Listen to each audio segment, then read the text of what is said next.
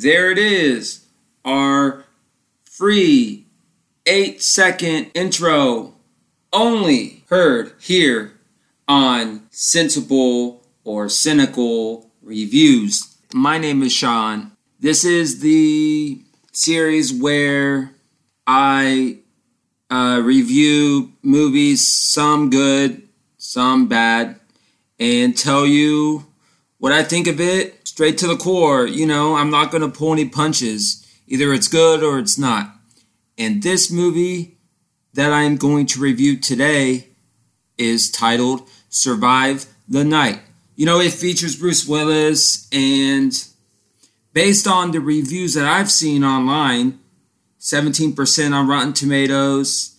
Um, it's one of those where it's so bad that it's good. I saw this and I was like, from the beginning, I was like, I have to talk about this on the podcast. You know, I don't even care that it's by myself. Um, I'm going to talk about it. And I'm going to tell you why you should see this. You should probably be drunk when you see this, but regardless, you should see it. Okay, so Survive the Night is an action thriller that was filmed in June of 2019 in a big ass farm, Turntime Farms there in Georgia, and it starred Willis, like I previously stated, and Chad Michael Murray of One Tree Hill fame. So Chad plays Rich, um, a trauma doctor that gets spurned into emergency surgery action. So these two guys, Matthias and Jamie try to rob a store and it goes awry. Um, Matthias gets wounded. So Jamie spends the entire movie basically stalking Rich to try to save, you know, Matthias. Obviously, it makes sense.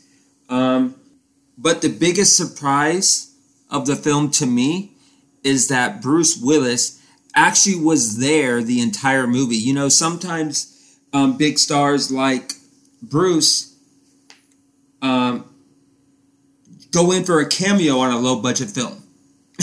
like, I'm actually shocked that he decided to stay for the entire movie. Um, the acting skills of the other actors, you know, come on. Bruce Willis is the only reason why this got 17%. And it's probably because of the quarantine that there was 77% audience approval. This is a movie that came out in on May 20th. 2 days they were it was in limited theaters. 2. And then May 22nd um, it became available streaming, which is what I saw it on. So I saw it I think iTunes. I rented it on iTunes or some shit, and because I was bored as hell, you know. So I was bored as hell quarantining, and I was bored as hell chilling. Um, so I was like, yeah, shit, throw it in, see, see if this entertains me. For 90 minutes, I think it's a 90 minute film, and yeah, it did. It did. I actually enjoyed some of the um, scenes, especially when Bruce Willis, who plays Frank, a retired cop, takes one for the team and lets Rich escape at the end of the movie. Oh, sorry, no spoilers. No spoilers here on Sensibly Cynical. But let me go online and read the description of this film. it is the absolute opposite of Inception no complexity to this plot at all. At all. No complexity. Straightforward. But, anyways, to the description.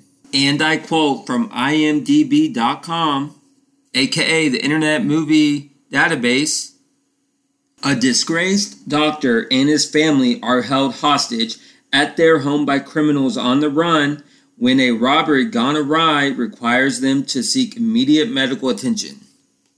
I described it in like five minutes here. Like, I can end this podcast within the next minute, and you guys would get the gist of it. Maybe I'm being a little harsh, but yeah, I don't think so. 5.3 there on that IMDb website. I mean, filmed in 10 days. The wife of the doctor, actually, Lydia Hull, who you may remember from National Lampoon's Van Wilder, but she plays a she plays um, her role very well. Um, actually, the two no name um, actors um, who play the brothers, they are actually really good in this. Um, and I was actually impressed with the pace of the film. It doesn't slow down. That's, you know, there are some parts where it's like, you know, come on, we get the gist of it. But what I mean by not slow down, I mean the action is real action. Sometimes on these, you know, poorly reviewed films, they're a snooze fest. This wasn't a snooze fest. It was just drawn out, overdone. We've seen this a hundred times. Production, like an over, like overproduced. For the limited um, detail in the plot, it was overproduced. Um, people off the street to play the extras. Oh man. But I actually think that people should get a drink, wine, beer, whatever you have. And if you have 90 minutes to kill, watch it. I was going to say throw it in, but that's just that's just old talk now. That's out of date. You're not going to throw it in. There's no VHS, but you can click download or click purchase, you know, or whatever. Actually, uh, what I said earlier was I saw it on iTunes. I didn't. I actually found two old um, Fandango gift cards courtesy of my brother's girlfriend. I appreciate that, by the way. So, you know what's crazy? I can actually end this podcast now and you would get the overall like um, gist of the movie. Did I mention low budget? Did I mention 10 day filming? Yeah, I did. So that's it. I'm going to end this misery right now. Thank you for listening to Sensibly Cynical. You can check us out on Twitter at Cynical Sensibly, Instagram Sensibly Cynical Pod, and you can check out our Facebook group. Also, if you could please subscribe, rate, and review us on iTunes, it would be highly appreciated. It's up to you. Was this a sensible or cynical review? Hmm, I wonder what your answer is going to be. Sound off. Reply on Instagram, email me, tweet me, DM me, um, mail me. I'm just kidding. By the way, um, searching for shame, um, Chris B on the web. You're welcome for the uh, the podcast stickers. That was fun. The music trivia we did the other night. That was fun. Um, I will be doing that again shortly, probably with movies instead. But, anyways. Once again, this has been a or critical review.